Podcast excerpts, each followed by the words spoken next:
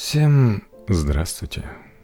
Дело Профьюма стало одним из крупнейших триумфов советских спецслужб за всю холодную войну. На ровном месте консервативные лондонские элиты дискредитировали себя перед избирателями. Лейбористам удалось сменить правый консервативный кабинет, ориентированный на сотрудничество с США – тем удивительнее, что для успеха всего одному советскому разведчику потребовалось просто оказаться в нужное время в нужном месте.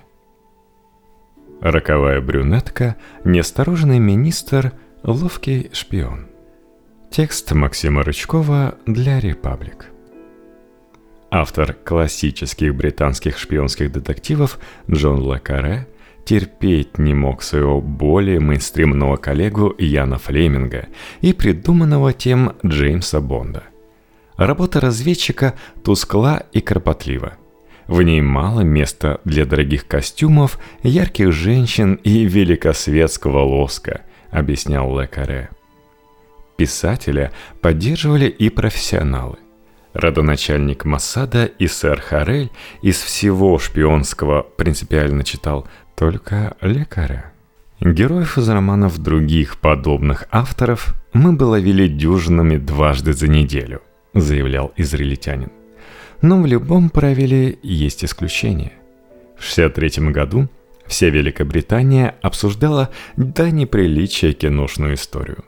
Реальность будто намеренно собрала все штампы из фильмов.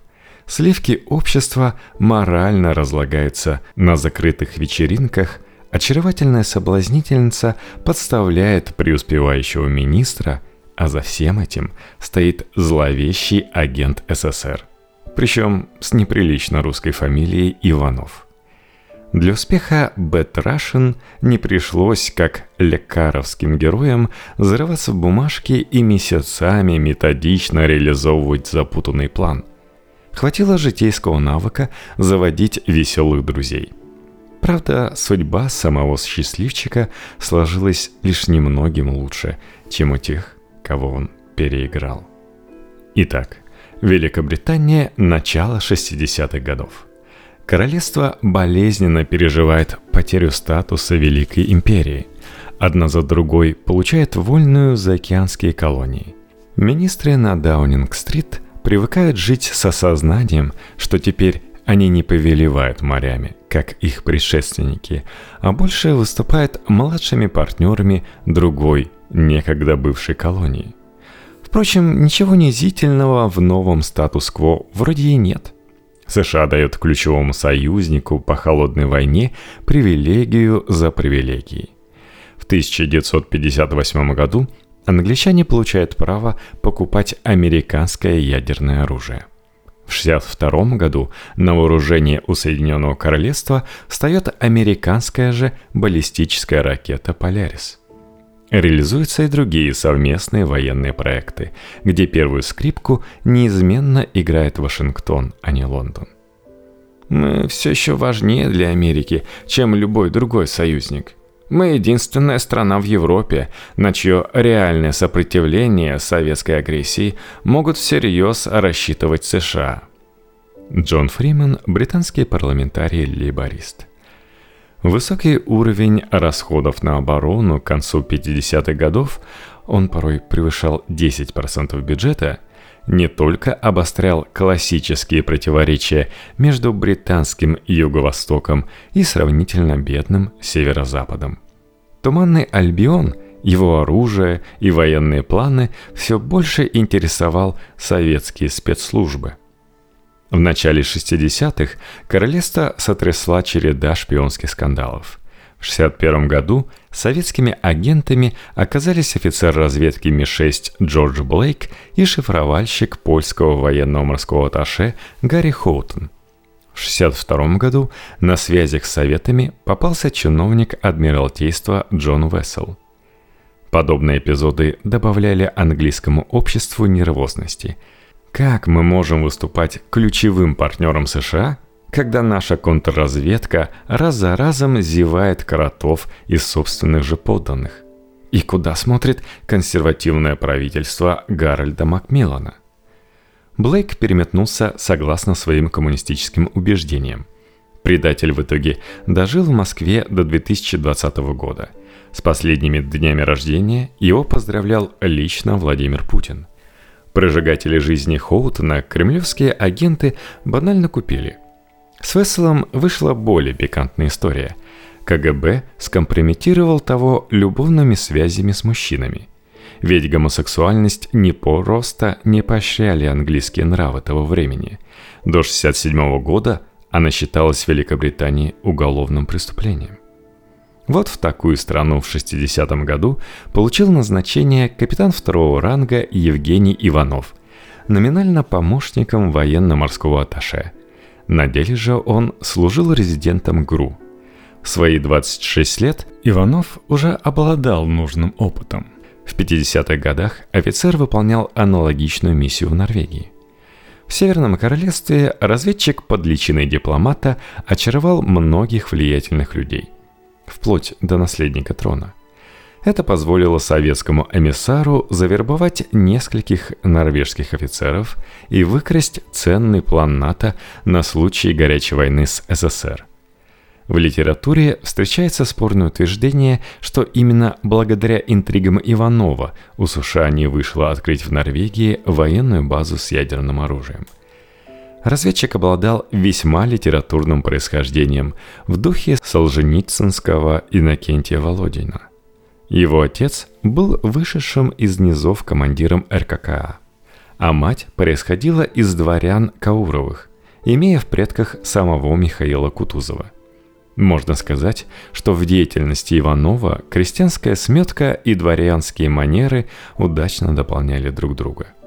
В Скандинавии офицер пережил и личную трагедию. В работе ему помогала супруга Майя, дочь председателя Верховного суда Александра. Когда чита ждала желанного первенца, Центр запретил женщине рожать. Дескать, Москва строила на Ивановых другие планы, которому ребенок мог бы помешать. Майе приходится сделать аборт, а семейная жизнь дает трещину. И уже сам Евгений пережил тяжелую болезнь на нервной почве. В 1959 году супруги самовольно вернулись в СССР.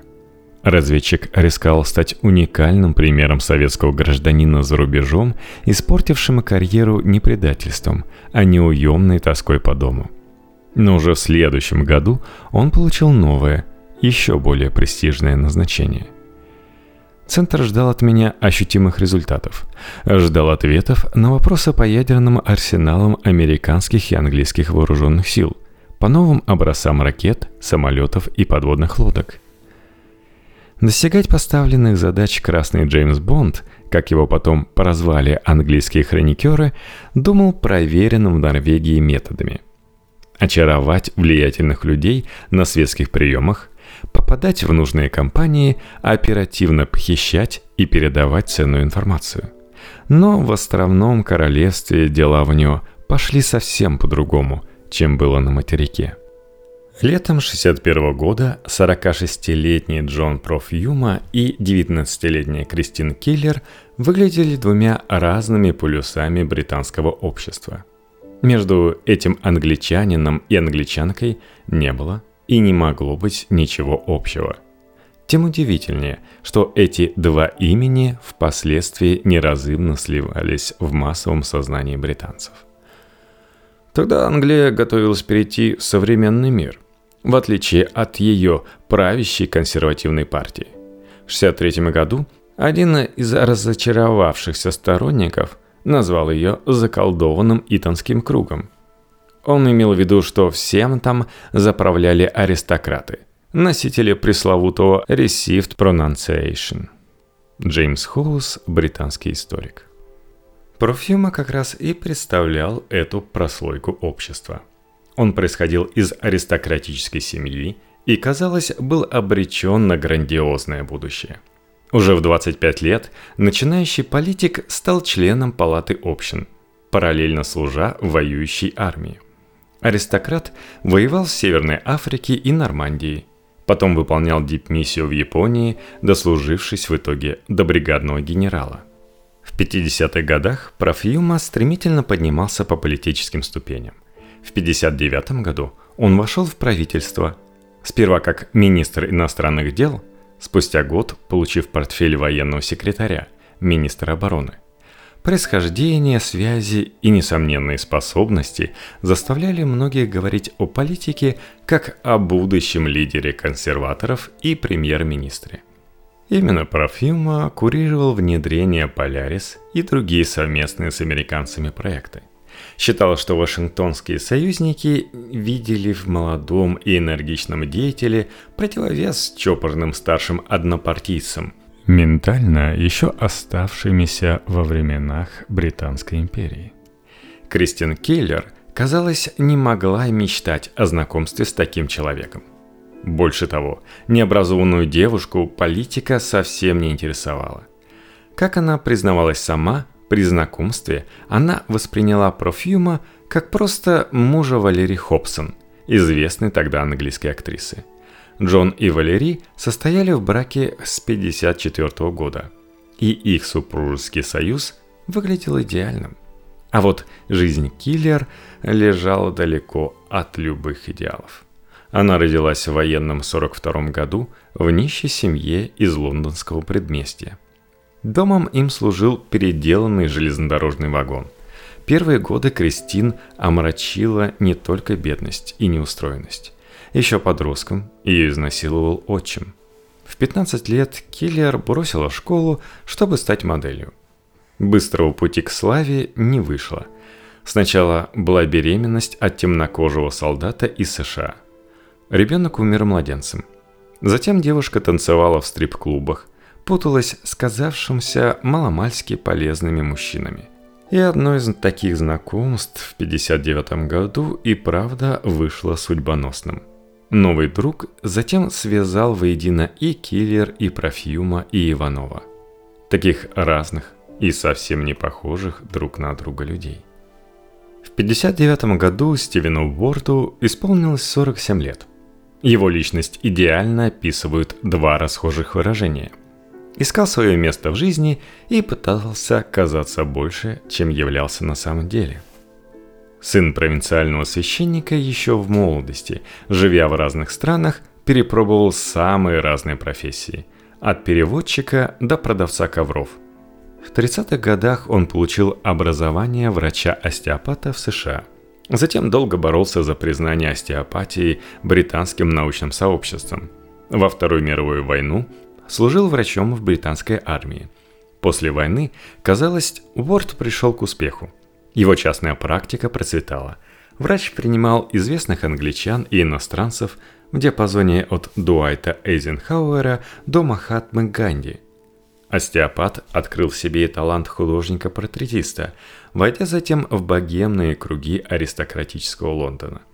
Но Уорда не оставляла патологическая тяга к тайнам чужой интимной жизни. Своя у него не сложилось. Единственный брак быстро распался, насчет чего врач не сильно переживал. В 50-х он сдружился с таким же любопытным фотографом Бероном Мейхаусом – Перед своей странной смертью в 1956 году он передал приятелю свою коллекцию откровенных фото закрытых вечеринок. На снимках попадались не просто успешные и знаменитые, но и даже члены монаршей семьи. Другим влиятельным другом Ворда стал лорд Уильям Астер. Врач стал вхож в загородное имение аристократа Кливден – где сливки общества регулярно собирались на закрытые вечеринки, далекие от норм викторианской морали. Такие связи и хранимые ценности позволяют допустить, что Уорд имел связь и с британской контрразведкой Ми-5, причем задолго до дела Профьюма. Кристиан Киллер вообще утверждала, что ее патрон запутался в своих интригах и, стуча Ми-5, одновременно сливал британские секреты советом. Впрочем, англичанка в разные годы наговорила много чего. И ложь от правды в ее рассказах отделить очень трудно. В новой для себя вселенной Уорд показал себя ценным человеком. Пусть и весьма специфический – в его негласную обязанность вошло приводить в Кливден соблазнительных девушек. По сути, он служил чем-то средним между сводником и сутенером. В 1959 году новой питомицей Уорда стала киллер. Она выглядела подзаборной кошкой, но с амбициями герцогини. Между совсем юной девушкой и немолодым мужчиной сложились странные отношения. Они жили вместе, не вступая друг с другом в близость. Зато Уорд регулярно брал Кристин на светские мероприятия, где не мешал ей обольщать мужчин. Природа дальнейших событий до конца не прояснена. Существует несколько версий, как и зачем Уорд познакомился с Ивановым – по одному из предположений, уже связанному со спецслужбами врачу, полагалось заменить офицера в так называемую «медовую ловушку».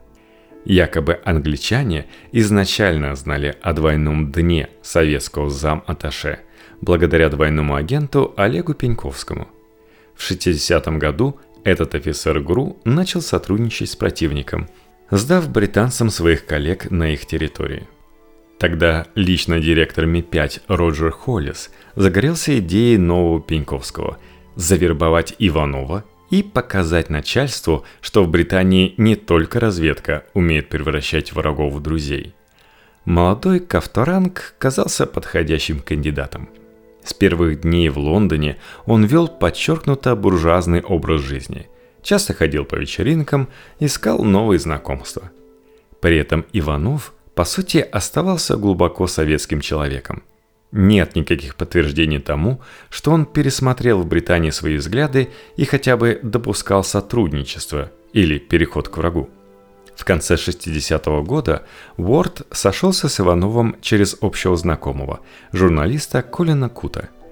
Врач тогда объяснил, что ему нужны контакты с советской стороной, чтобы исполнить давнюю мечту – написать портрет Никиты Хрущева – Советский разведчик спустя годы признавался, что в честность нового друга не поверил. При этом отрицая, что тот работал на Ми-5. Якобы контрразведка узнала об их дружбе уже спустя время. Не думаю, что наше с Уордом знакомство было инспирировано западными спецслужбами. Это был, скорее всего, лишь случайный эпизод. Уорд оказался ценным знакомым. Этот болтливый врач постоянно сыпал светскими сплетнями, при этом располагая неплохими связями. Иванов несколько раз оказывался даже за одним столом с супругом королевы Елизаветы II, принцем Филиппом, герцогом Эдинбургским. Правда, очаровать Филиппа, как это вышло раньше с норвежской монаршей семьей, советскому разведчику не удалось. Иванов об этом сожалел даже спустя многие годы. Уорд успела распалить воображение нового друга рассказами, каким охотником до женщин и шумных пьянок принц был в молодости. При этом Москву светские похождения Иванова в восторг не приводили. Центр требовал результата – документов, планов, чертежей.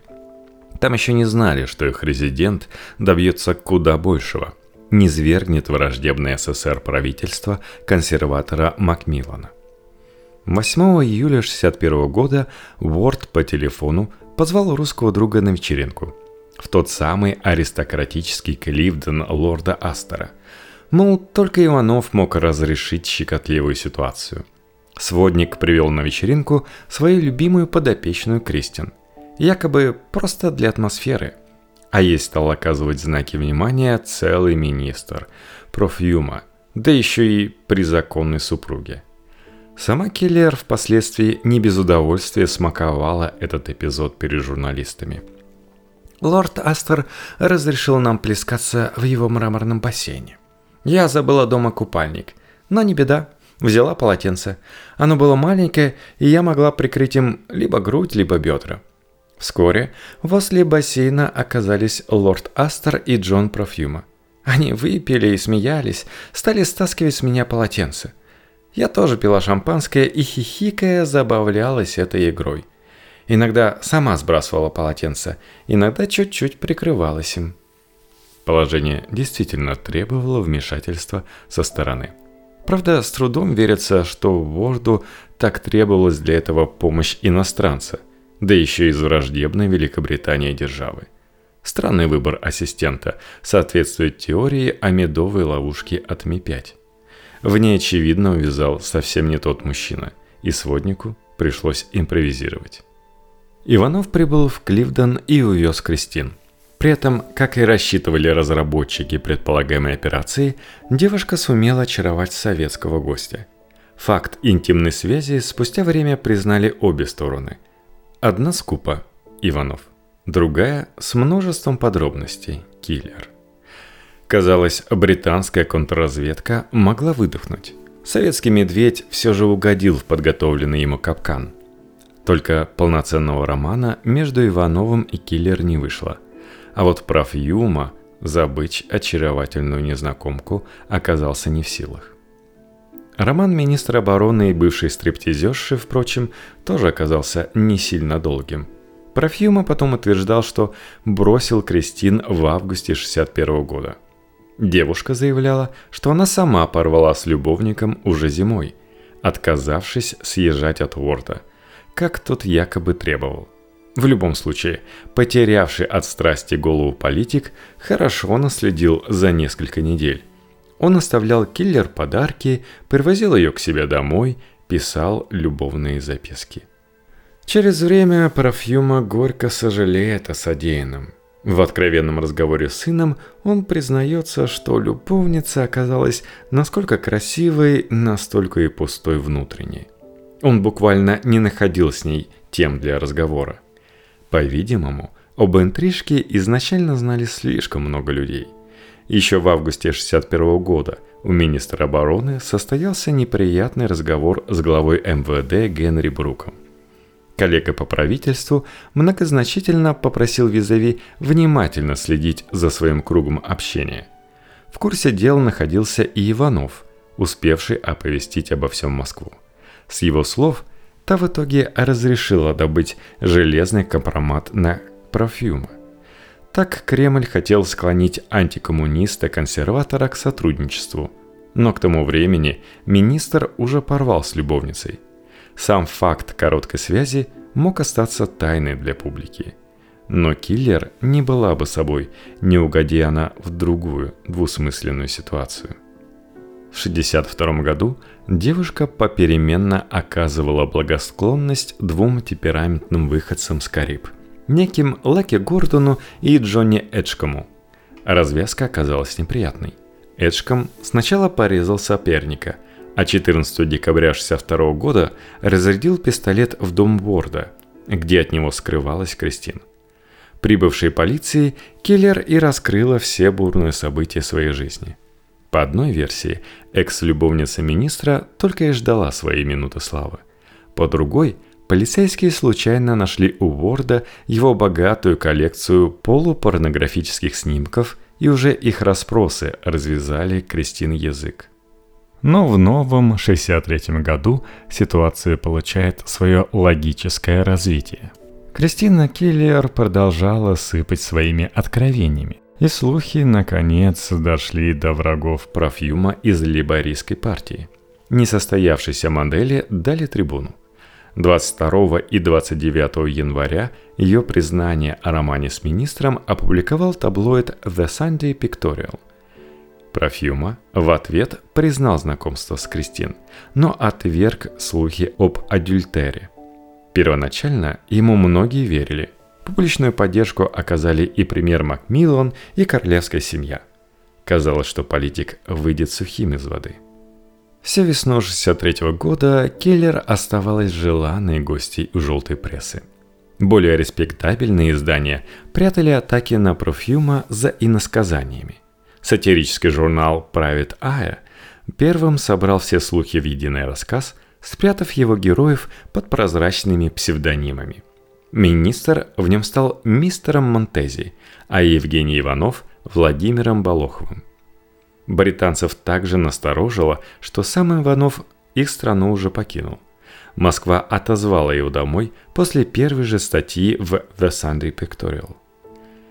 Почуявшие кровь либористы с новой силой накинулись на ненавистного министра.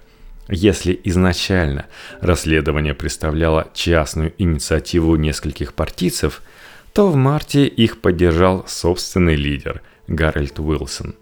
Силу профьюма держать удар оставалось все меньше. Всплывали все новые детали.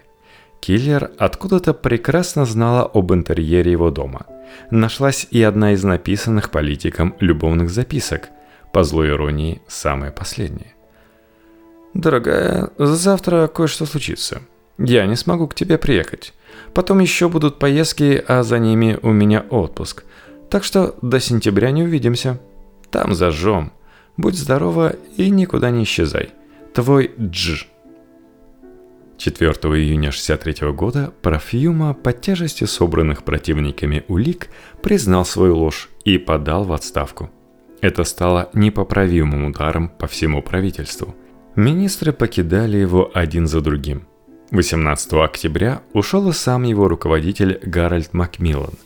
В следующем 1964 году консерваторы проиграли либористам очередные парламентские выборы – Премьером стал уже торжествующий Уилсон, не без помощи дела Профьюма. В его правлении американо-британские отношения испытали кризис. Консервативная оппозиция даже обвиняла левого политика в работе на ГРУ и КГБ. Либористам не удалось доказать, что Профьюма делился с Киллер хоть чем-нибудь, что та могла бы потом передавать советской разведке – но на карьере экс-министра глупая интрижка и публичная ложь поставили жирный крест. Остаток жизни он провел, занимаясь страховым бизнесом и благотворительностью.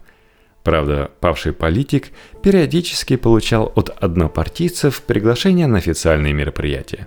Особенно его жаловала Маргарет Тэтчер. Валерий Хобсон простила мужу измену и оставалась с ним до самой смерти в 98 году. А вот жена Иванова Майя развелась с супругом сразу по возвращении в Москву. За рубеж Красного Бонда больше не выпускали. Он занимался уже аналитической работой в Москве. По слухам, дипломат-разведчик все-таки вывез из Британии нечто ценное, но не чертежи и военные планы, а часть той самой коллекции компромата на влиятельных особ от Стивена Уорда – Судьба английского друга сложилась не в пример трагичнее. Власти обвинили Уорда в сутенерстве, а многочисленные покровители из лондонской богемы попросту забыли о недавнем друге. Поговаривали, что лично глава МВД Брук твердо решил именно художника-остеопата сделать козлом отпущения за все произошедшее – 3 августа 1963 года запутавшийся в своих и чужих интригах мужчина скончался в тюрьме при странных обстоятельствах. По официальной версии совершил суицид. Кристин Киллер прожила долгую, пусть и непутевую жизнь. С небольшим тюремным сроком за лжесвидетельство, двумя неудачными браками и множеством новых попыток напомнить о себе британцам. То она позирует фотографом полуобнаженной, то приходит на ток-шоу. В 1993 году энтузиасты-журналисты устроили ей в Москве встречу с Ивановым, так и не заведшим новой семьи после развода. Едва ли обе стороны остались довольны рандеву. И русские, и англичанка за 30 лет потеряли былую красоту. Иванов не пустил гостю к себе домой, объяснив, что его квартира слишком бедна. Бывший советский разведчик скончался спустя год – оставив противоречивые материалы с говорящим названием «Голый шпион». Так называлась вышедшая за его авторством книга. Кристин Киллер пережила его на 23 года.